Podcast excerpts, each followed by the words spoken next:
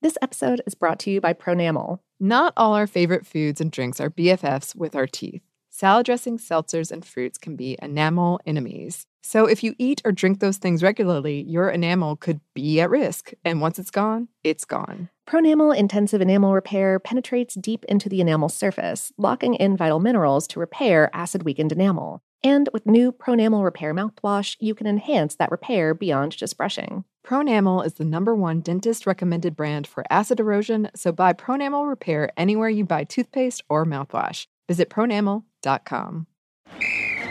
Ready? Okay. Give me a beach. Beach! Give me great food. Tacos! Give me adventure. Hiking! Give me a date night. Sunset cruise! Give me some smiles. Cheese! Give me more beaches. Beaches! What's that spell? San Diego! If you're happy and you know it, San Diego is the place to show it. Book your trip at san diego.org. Funded in part with the City of San Diego Tourism Marketing District Assessment Funds.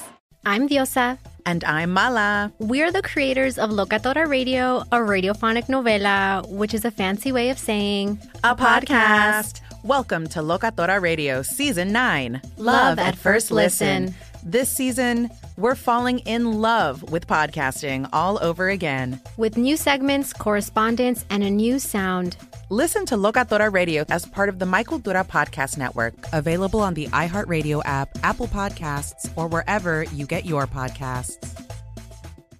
If you want to level up your marketing and business knowledge, look no further than the Marketing School podcast, hosted by Neil Patel and yours truly, Eric Siu. It is the number one marketing podcast on Apple and number 15 on business in the United States. Now, if you want to listen to interesting conversations with operators that have been there, done that, also with other interesting guests, then listen to Marketing School every weekday on the iHeartRadio app, Apple Podcasts, or wherever you get your podcasts.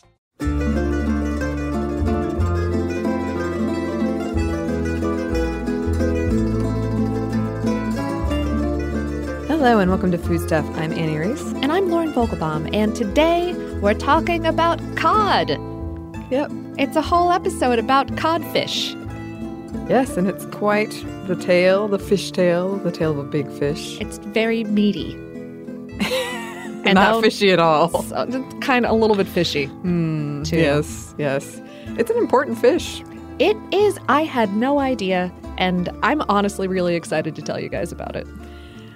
Yes, I am too. And not only because the pun opportunity, one, is one of the reasons we decided to do this episode.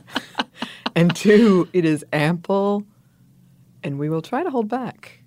But no promises. No, as per the usual, no promises. no promises at all. So we got a couple of quotes to demonstrate kind of how big this fish has been throughout history. The first is from Don Quixote. He said it must be Friday, the day he could not sell anything except servings of a fish known in Castile as pollock or in Andalusia as salt cod. And here's an ano- anonymous American rhyme. The codfish lays a thousand eggs, the homely hen lays one. The codfish never cackles t- to tell you what she's done. And so we scorn the codfish while the humble hen we prize, which only goes to show you that it pays to advertise. That's wise. It is, and this is a uh, this is a rare occurrence. This is a two rhyme A two rhyme a two intro. rhyme intro. Yes, because there's also an Irish folk ballad about cod liver oil. of course there is. Clearly, There Um, had to be. Okay, the, the story is about a man whose wife is taking just a ridiculous amount of cod liver oil medicinally. And it goes, My house it resembles a big doctor's shop with bottles and bottles from bottom to top. And when in the morning the kettle's a boil, you'd swear it was singing out cod liver oil. Oh, I can only imagine it with an Irish accent. Yeah, I decided to not do that. Very wise. That's, yeah. completely on board. And um, big ups to Mark Kurlansky's book, Cod, a biography of the fish that changed the world, which is probably the second reason uh, this episode is happening. I'd say the first reason, and then when, like, you, you said that it was a cool book, and I was like, kneel before cod! I think those two things together. They fishtailed, you you you might say. You might say that. Oh, and then we just riffed on puns for like two minutes. and then we decided, yes, we shall do this. Cod save us all. Cod save us all. In Cod we trust. In Cod we trust. All right, so puns aside, Cod, what is it? A fish. A fish? Uh, it's a few related fish in the genus Gadus, or Gadus, possibly. Some closely related fish go by other names like pollock and haddock, and uh, some completely unrelated fish also get called cods. But mostly, when you're talking about cod, you're talking about two specific species the Pacific cod, or Gadus macrocephalus, and Atlantic cod, or Gadus morhua. Both can live up to 20 years and grow to be about six feet, that's two meters in length, weighing up to 210 pounds, that's about 95 kilos, and is not small. Um, they are typically much younger and, and smaller when they're caught, though, usually only about 10 pounds or 5 kilos. Both types of these cods run in large schools, catching prey along the bottom of relatively shallow waters in the ocean, and they typically eat by just opening their mouths and swimming until something tasty just falls right in, um, be it you know, plankton or crab or fish. And this is why in, in Mary Poppins, um, Mary says to young Michael uh, when his mouth is agape, Close your mouth, Michael. We are not a codfish. I feel like this is my fish spirit animal. Just swimming, mouth agape, hoping, Hoping. hoping for the best, but expecting the worst. Oh, You never know if your mouth is just open and you're swimming in the water. I don't know what's going to end up in there. I did read a report of a cod that was caught that had a pair of dentures stuck in its stomach. That is both sad and oddly humorous. I feel bad for laughing, but It's pretty funny. I'm sorry for that particular fish, but man. and whose dentures were they? No An under the sea mystery of history. questions. The important questions only here on Food Stuff. Um, in case you were also wondering, cod produce millions of eggs when they spawn, and they're and they're kind of cute. They've got these little blunt noses and these dark speckles, and they have this white streak down each side of their bodies from head to tail, and a single whisker on their chin called a barbel, huh? Or barbell. Yeah, it's like like a little like a little witch's hair. Oh, Yeah, I've gotten one of those in my day. me too. True facts. Oh, there's theirs are useful. Um, Pacific cod are grayish or brownish in color and live uh, in the chilly coastal regions of the North Pacific Ocean. And Atlantic cod can come in lots of colors, from kind of yellow green to olive to red to to brown or gray. And they live in the chilly coastal regions of the North Atlantic Ocean. And yeah, this fish, as it turns out, was pretty instrumental in the founding of the North American colonies. Yeah. Um, a carved pine wood sacred cod has been hanging in the Massachusetts State House since 1784, and it symbolizes prosperity. We all pray to God for prosperity. One. This should be a running tally. Oh no. Uh, okay. In New England, there's a fun story about the difference between the sacred cod, which has that white stripe, and the haddock, which has a black stripe. To feed the starving masses, Jesus held a cod in his hands and made it multiply. White stripe. Satan tried to do the same thing, but since his hands were hot with hellfire, he burned the fish. Hence, black stripe. Haddock. Huh. Yeah. Um, and kind of going off of that, in Iceland, cod is the far preferred catch when compared to haddock. Yet Icelanders eat more haddock. And when asked why, an Icelander said, We don't eat money. Wise words. Very wise. Yeah. And speaking of eating, uh, nutrition wise, cod meat is white, fairly firm, and flakes easily. It's not very fatty, and the flavor is pretty light, not, not super fishy. It's really high in protein, though, and is a good source of a few vitamins and minerals like niacin, phosphorus, and vitamin B6. And aside from cod meat, folks also consume the aforementioned cod liver oil as a nutritional supplement. And this is an oil derived from, you, you guessed it, it's cod, cod livers. It's right there on the package. Wow. Yeah. This stuff does pack a nutritional punch, uh, depending on the particular fish you get it from. A single teaspoon can provide you with your daily recommended intake of vitamins A and D, plus some good fats, those uh, omega 3 fatty acids. It can help some folks control their blood pressure and the amount of bad fats in their blood. Other uses have not been very well proven as of yet. Uh, and as with any nutritional supplement, you should talk to a doctor if you're interested in adding cod liver oil to your diet. Yes, because if it isn't abundantly clear, the only degrees we have are in puns. I've got a BA in English. That's related. oh goodness, it is. Oh man, I studied a lot of Shakespeare too. That that was basically just just fast track to food stuff. Shakespeare leads. That's the only place it leads. I should have known. You should have known. If we're talking about numbers, around the world and throughout history, you can or could find cod prepared in all kinds of ways and is a fish that wastes very little. In Iceland, you might find cod stomachs stuffed with cod liver and then eaten as you would a sausage. The Scottish eat this as well under the name of liver muggy or crappin muggy. Just for example, I'm probably butchering that. I'm sure it sounds better in Scottish.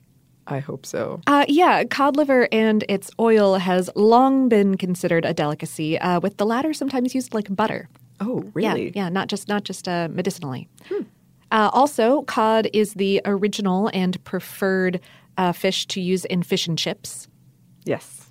Delicious. Mm-hmm. There was also New England cod chowder that was very popular for a long time before clam chowder really came on the scene. And we'll talk more about why that's not a thing very much anymore in just a little while. Yes. Um, after salmon and canned tuna, cod was the number three most eaten fish in the European Union as of 2012. And worldwide, as of 2016, the cod market was worth about $5.3 billion. Wow. This accounts for the trade of about 2.6 billion pounds or 1.2 billion kilos of fish. That's stunning. I doing the research on this episode, I I'm not sure I've ever had cod outside of frozen cod. And even then, I'm not sure. I am not 100% positive either. I feel like I had to have. Yeah. I did eat a bunch of fish and chips. Yeah, I did as well. That one time that I was in England, yeah. Um, and I mean, and I eat a lot of that here too, to be honest. Yeah. But. It's just hearing the numbers being that big. And when we go into the history of cod, it'll all make more sense why we're kind of pondering about this. I, am just I'm kind of shocked that it's still that still much. such a big thing. Yeah. Yeah. Well, more on that later. For now, let's talk about the word cod. Oh yes, it has very mysterious origins. And many of the uh, versions of where this word come from do have sexual connotations.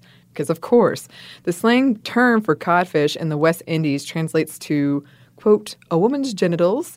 Um, it meant sort of the opposite in Middle English, big bag or sack, which then in turn could be used for scrotum. And this is where the name for that huge decorative clothing piece men wore in the 16th century to suggest the awesome, enormous beauty of their genitals. The cod piece. And if you haven't heard the term codpiece before, uh, this is a piece that may either comprise or attach to the front crotch of men's stockings, which is what dudes in Europe largely wore at that time to cover the lower half of their bodies. And although the codpiece was originally intended to like modestly conceal men's genitals, uh, covering the gap left by the, the individual legs that stockings were made up of back then, fashion would turn the codpiece into this very ornamental very exaggerated item, um, eye catching, mm. you might say. Uh, fancy ones might have been embroidered and bejeweled. Suits of armor had these greatly protruding cod pieces to send a message about the wearer's virility to his opponents. I can't believe we're talking about this on a food show. Sorry, and or you're welcome. what an interesting fashion accessory. Samuel Johnson's 1755 dictionary definition of cod had to do with um, a husk full of seeds, which maybe later was usurped because cod laid so many eggs. So I I suppose that makes sense. Um, Since the 1800s, cod has meant joke or prank in both British English and Danish, possibly because of those ridiculous cod pieces dudes used to wear. And all of this is probably why when Peter Pan mocks Captain Hook, he uses the term codfish. I'd totally forgotten about that. Yeah. It's funny how you don't question things. You're just like, hmm, You're like, yeah, sure. that's an insult. That's a funny word. Yeah, exactly. Uh, the French word for cod at the time uh, also meant prostitute, or it came to mean prostitute. And I believe this word is still used in France and Quebec to refer to salted cod as opposed to fresh cod. Apparently, there is no word for fresh cod in a handful of European countries, so you have to say fresh salt cod. There you go. Yeah. Sure. In Spain, there's a colloquialism um, of whoever cuts the salt cod, meaning the person in charge. This has to do with a tale of the king of fish, the boastful cod, who wouldn't shut up until God himself intervened. So that is the history of the term cod, kind of, a little bit of it. Um, A little. and we do have more history for you, but first, we have a quick break for a word from our sponsor. This episode is brought to you by Pronamel. Not all our favorite foods and drinks are BFFs with our teeth. Salad dressings, seltzers, and fruits can be enamel enemies. So if you eat or drink those things regularly, your enamel could be at risk. And once it's gone, it's gone. Pronamel Intensive Enamel Repair penetrates deep into the enamel surface, locking in vital minerals to repair acid weakened enamel. And with new Pronamel Repair mouthwash, you can enhance that repair beyond just brushing. Pronamel is the number one dentist recommended brand for acid erosion, so buy Pronamel Repair anywhere you buy toothpaste or mouthwash. Visit pronamel.com. Let's hit it. Give me a vacation. Vacation. Give me a wave. Surfing. Give me a city tour. The trolley. Give me animals. The zoo. Give me some sea life. Give me museums. Balboa Park. Give me a woo. Roller coaster. What's that spell? San Diego. If you're happy and you know it, San Diego is the place to show it. Book your family vacation at san diego.org. Funded in part with the City of San Diego Tourism Marketing District Assessment Funds. As important as choosing the right destination when traveling is choosing the right travel partner. Gene! Eugene Fodor! Gene, was booted! Much of the joy you will find on the road comes from the person you share it with. So you write the books, Gene, and Vlasta on the business. I understand now. It is a wise man who marries a wiser woman. But be careful and choose your travel partner well, because the worst trips result when two partners have two different agendas. Get down! I'm not stupid, Gene. Something is going on, and it's high time you tell me the truth. Freeze, Americano. Gene, run! So travel before it's too late. Your money will return, your time won't, and we're all too quickly approaching that final destination. Listen to Fodor's Guide to Espionage on the iHeartRadio app, Apple Podcasts, or wherever you get your podcasts. If you want to level up your marketing and business knowledge, then look no further than the Marketing School podcast hosted by Neil Patel and yours truly, Eric Siu. It is the number one marketing podcast in the United States and number 15 on business in the United States. And it has amazing guests such as Alex Hormozi, Leila Hormozi, Cody Sanchez. We pull in these amazing interviews with other people that are not only great marketers, but actual operators. And the icing on the cake is Neil and myself were also operators as well. So we share learnings from the trenches. We share secrets that we otherwise wouldn't be sharing with other people. And we also share other advantages that will help you get ahead of your competition. So all you have to do is listen to Marketing School every weekday on the iHeartRadio app, Apple Podcasts, or wherever you get your podcasts.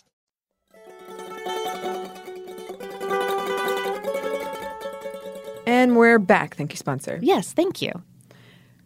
So we've been mentioning, and we said right at the top that the cod is a very important fish historically. Very big, you would say. I would say that. How big was it? Well, it was this big, and my arms are all, all the way outstretched. They are. Yeah, my mom used to do that for me with like love. Oh, You know, I love you. This, this. Oh, this. that's very soft. Yeah, she's very sweet. But we're talking about the cod right now. We are. The cod tempted Europeans further into the Atlantic for day fishing trips. And before that, Native Americans used hooks made out of bone and nets of natural fibers to fish for cod along the shores of the Atlantic. And originally, a lot of European cod fishing took place around Iceland, but conflicts, including the first iteration of Britain's Icelandic Cod Wars, moved it further and further from Europe. Some of the first Europeans to follow the cod um, to the North American coastal waters were the Vikings and the Basque. After catching the fish, it was frequently cured with salt or dried. The Basque even had a folk tale about a cod that could speak. Also, there was an ancient Icelandic belief that eating cod heads would increase your intelligence, and cod liver oil was probably being used topically as a medicine to ease joint pain at that time. Uh, Vikings may have, in fact, been able to make it to North America because they were so good at preserving cod. Mm-hmm.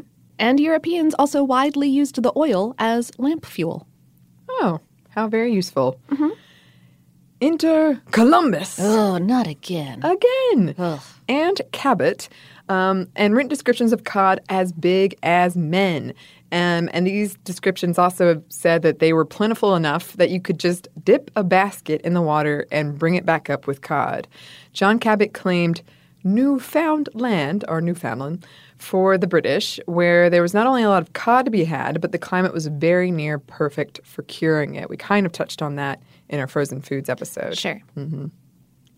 By 1550, 60% of the fish eaten in Europe were cod. Demand was high enough that Bartholomew Gosnold went on a cod adventure in 1602 looking for more of this fish. And there's a legend uh, his journey was slowed because the amount of cod in the ocean slowed him down. Wow. He couldn't maneuver his Oh ship my around. Goodness. And he bequeathed the area he found Cape Cod. And I feel really foolish for never having thought of that. I didn't either. Putting together, like, oh, it's, I was just like, oh, Cape Cod, that's a kind of cheddar popcorn. I, I don't know. I don't know what I was thinking. Yeah, I don't know if anyone here besides Dylan uh, remembers Arthur, the animated show. Oh, yeah. But they used to have this part in the middle where they would kind of interview people, like live action people. Oh, okay. And they interviewed the guy behind Cape Cod Chips.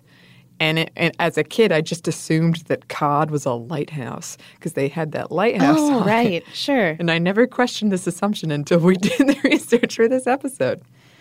We're, we're real sharp, y'all. Clearly, Uh-huh. Once we get to the 1600s um, and John Smith charting out where the pilgrims could settle, several folks were intrigued by this Cape Cod, a siren's call for profitable fish. But there was one problem. They didn't know the first thing about fishing. Case in point, in 1621, while British ships were making room for all the fish they were catching, the pilgrims were on the brink of starvation. And something else I read claimed that in 1614, John Smith went on a trip to chart Massachusetts and Maine and returned to Europe with 47,000 cod. The size of this catch was all that a lot of European fishers needed to take to the seas and follow in his wake. Hundreds of ships. John Smith got rich off of cod, according to this. When the pilgrims finally arrived to North America, the Native Americans taught them how to fish for cod and how to use the uneaten bits to fertilize the soil. As the pilgrims grew more confident and competent, they began setting up fishing stations in New England. And the way these worked was two dudes would go out on a dory, drop a line into the water, and hand pull the fish up. Similarly to the Vikings, cod was typically cured after being harvested. Dried cod was about 80% protein and no percent fat, so it was kind of seen as um, how we look at protein bars today. Salted cod lasted a long time, too, a long time for that period, long enough that some considered it miraculous. And speaking of miraculous, the Catholic Church. Ah. The church forbade the eating of hot foods like meat on Fridays or during Lent, and a handful of other days where you had to abstain from sex and other things, and seeing that eating hot foods was not going to help you with that. Too excitable. Oh, Yeah. sure. That meat's going to just get you ready to go. Um, but you could eat cold foods, like, say, a fish out of the sea, like, say, cod. Cod took on a religious connotation because it's what religious folks ate for religious reasons for almost half the year. And for more about hot versus cold foods, uh, check out our episode on the four humors. That's a hum- humorously hot or cold, not like physically warm or chilly. Although that had something to do with it too. It's complicated. Yes, and humorously is also probably not the funny definition you're thinking of. No, no. It's all about bile. It is. And phlegm. And phlegm. And phlegm can be funny. Oh, phlegm can be hilarious. But that's not what they were going for. No. Anyway, whole episode to catch you up on that, Mhm. should you want it or, and or need it. But back to cod. In 1640, the collective settlements of the Massachusetts Bay Colony caught and sold 300,000 cod.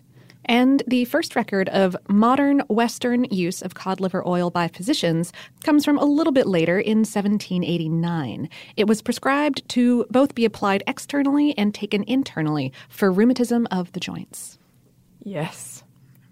And this is where the story of cod gets a little bit tangled up in It its own lines. But before we get into that, first we're going to take one more quick break for a word from our sponsor. This episode is brought to you by Pronamel. Not all our favorite foods and drinks are BFFs with our teeth. Salad dressings, seltzers, and fruits can be enamel enemies. So if you eat or drink those things regularly, your enamel could be at risk. And once it's gone, it's gone. Pronamel Intensive Enamel Repair penetrates deep into the enamel surface, locking in vital minerals to repair acid weakened enamel. And with new Pronamel Repair mouthwash, you can enhance that repair beyond just brushing. Pronamel is the number one dentist recommended brand for acid erosion, so buy Pronamel Repair anywhere you buy toothpaste or mouthwash. Visit pronamel.com. Ready? Okay. Give me a beach. Beach. Give me great food. Tacos. Give me adventure. Hiking. Give me a date night. Sunset cruise. Give me some smiles. Cheese. Give me more beaches. Beaches. What's that spell? San Diego. If you're happy and you know it, San Diego is the place to show it. Book your trip at san diego.org. Funded in part with the City of San Diego Tourism Marketing District Assessment Funds. I'm Elliott Connie, and this is Family Therapy. my best hopes. I guess identify the life that I want and, and work towards it. I never seen a man take care of my mother the way she needed to be taken care of. I get the impression that you don't feel like you've done everything right as a father. Is that true? That's true, and I'm not offended by that. Thank you for, for going through those things and thank you for overcoming them. Wow, thank God for the deliverance. Every time I have like one of our sessions, our sessions be positive. It just keeps me going. I feel like my focus is redirected in a, in a different aspect of my life now. So, How'd we do today? We did good. The Black Effect presents Family Therapy. Listen now on the Black Effect Podcast Network, iHeartRadio app, Apple Podcasts, or wherever you get your podcasts.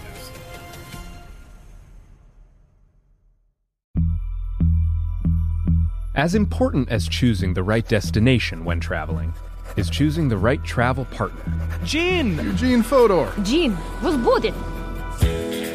Much of the joy you will find on the road comes from the person you share it with. So you write the books, Jin, and Vlasta runs the business. I understand now. Tis a wise man uh, marries a wiser woman. But be careful and choose your travel partner well, because the worst trips result when two partners have two different agendas. Get down! I'm not stupid, Gene. Something is going on, and it's high time you tell me the truth. Freeze, Americano. Gene, run! So travel before it's too late. Your money will return, your time won't, and we're all too quickly approaching that final destination. Listen to Fodor's Guide to Espionage on the iHeartRadio app, Apple Podcasts, or wherever you get your podcasts.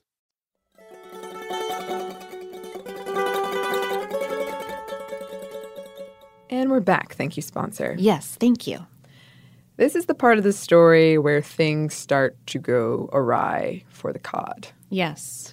Yes. Um, and it started with the cod became sort of part of its own triangle trade. Uh, yes, tri- triangle slave trade. Yes.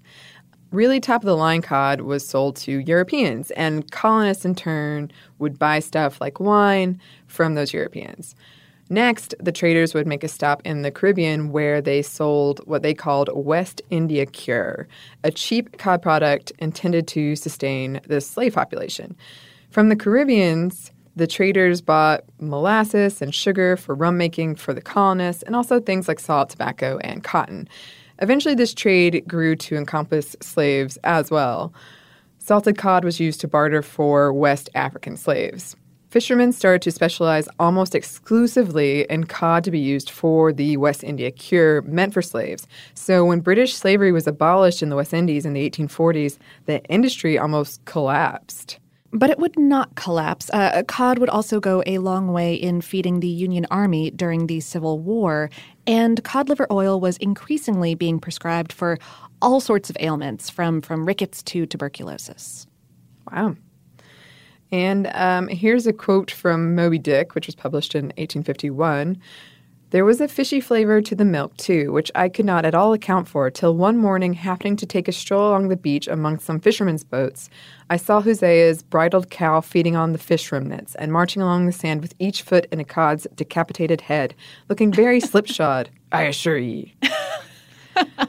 so a lot of people are eating it still. Yes. In Victorian times, English biologist T.H. Huxley argued that the ocean's supply of cod could never be overfished because the fish is such an efficient eater and reproducer.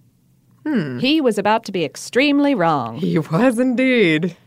And during all of this, the Industrial Revolution was was warming up, and cod liver oil would be widely used in all kinds of industrial applications: uh, woodworking, soap making, leather tanning, all sorts of stuff. Yes, and some fishing innovations like steamships in the 1900s and draggers and gill nets entered the scene in the 1920s and 30s.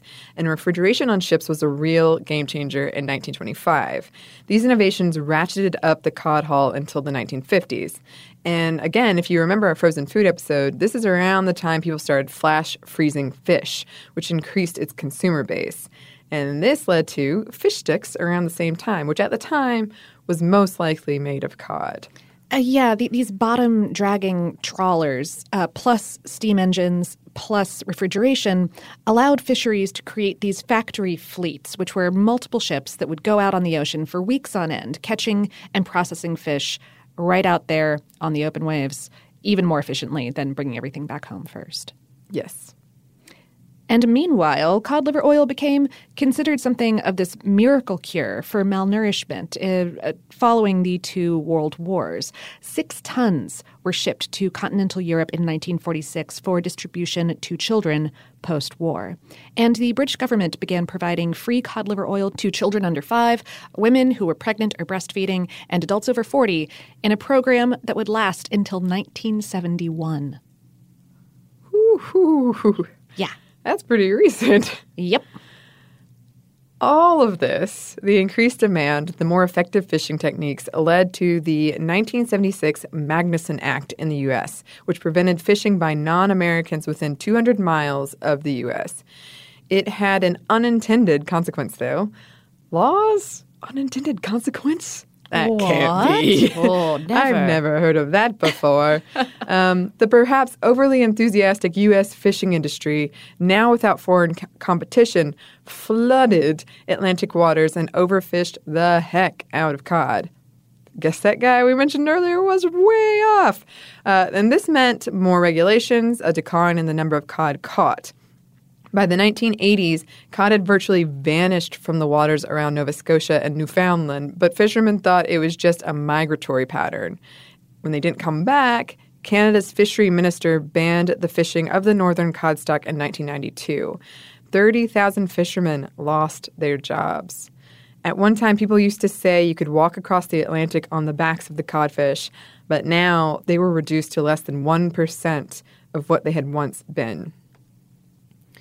The cod population in the waters, though, has gradually increased, approaching target levels in Georges Bank and the Gulf of Maine.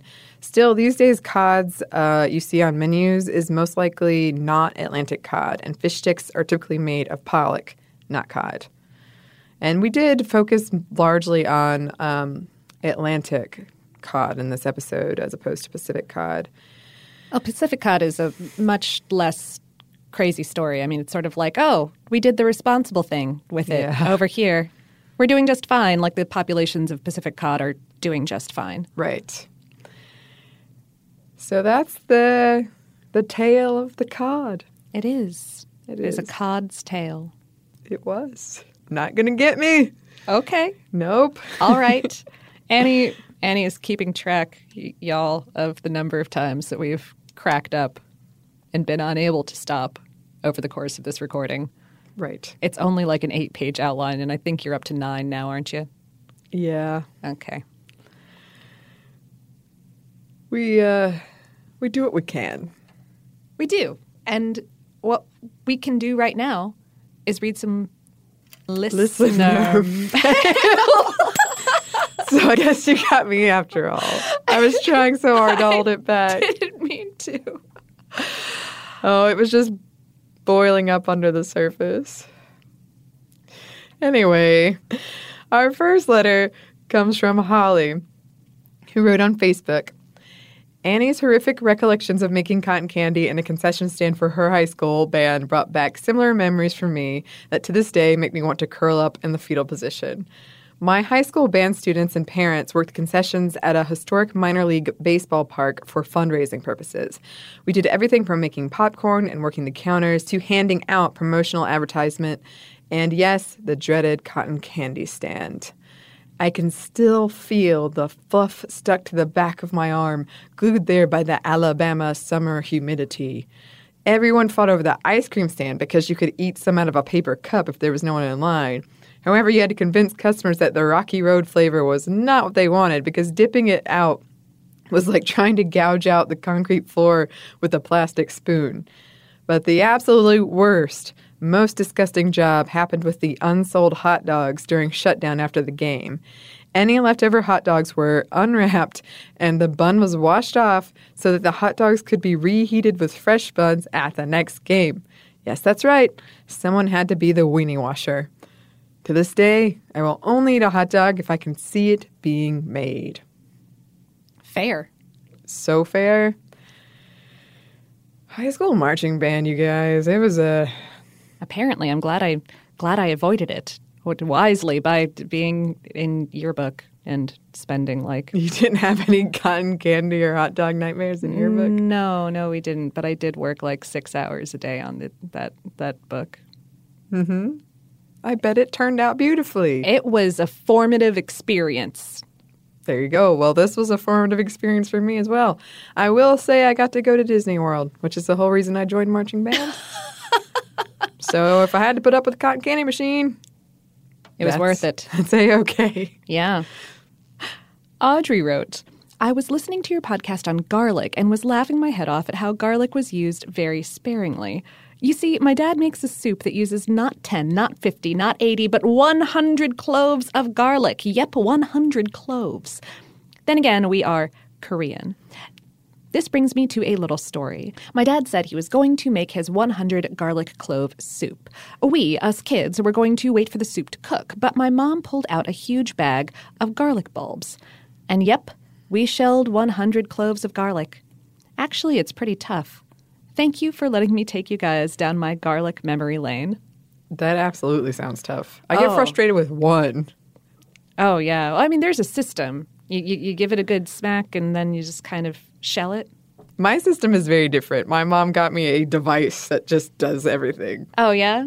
Oh, that's that's that's nice too. Yeah, no, no, no. You, you you can just like like put the clove down on like a cutting board and then um and then put the flat of a knife blade on top of it and then just just press down real hard with your hand and Oh. and then it kind of cracks um the skin and then you can just shoop.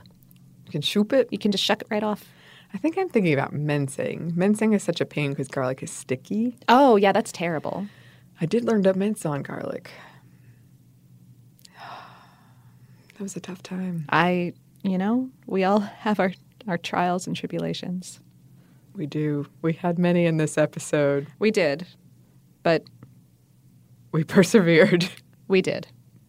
We did. And we appreciate you sticking with us on this journey.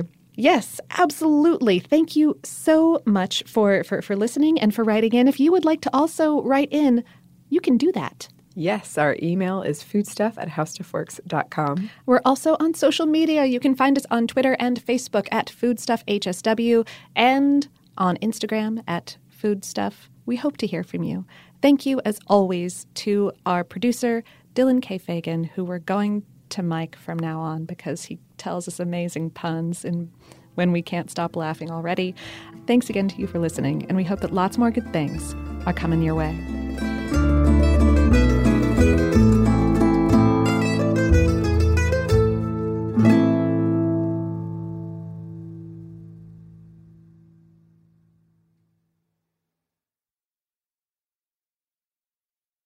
Episode is brought to you by Pronamel. Not all our favorite foods and drinks are BFFs with our teeth. Salad dressings, seltzers, and fruits can be enamel enemies. So if you eat or drink those things regularly, your enamel could be at risk. And once it's gone, it's gone. Pronamel Intensive Enamel Repair penetrates deep into the enamel surface, locking in vital minerals to repair acid weakened enamel. And with new Pronamel Repair mouthwash, you can enhance that repair beyond just brushing. Pronamel is the number one dentist recommended brand for acid erosion, so buy Pronamel Repair anywhere you buy toothpaste or mouthwash. Visit pronamel.com. Ready? Okay.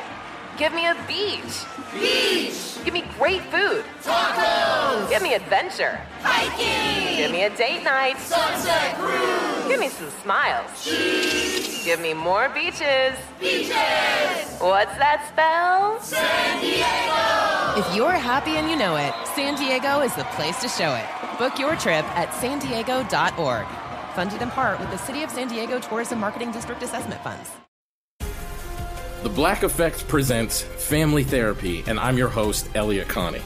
Jay is the woman in this dynamic who is currently co parenting two young boys with her former partner, David. David, he is a leader. He just don't want to leave me. But how do you lead a woman? How do you lead in a relationship? Like, what's the blueprint? David, you just asked the most important question.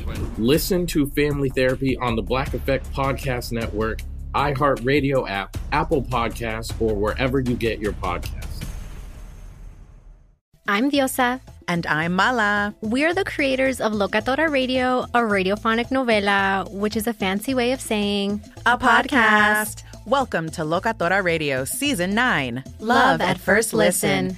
This season, we're falling in love with podcasting all over again. With new segments, correspondence, and a new sound. Listen to Locatora Radio as part of the My Cultura Podcast Network, available on the iHeartRadio app, Apple Podcasts, or wherever you get your podcasts.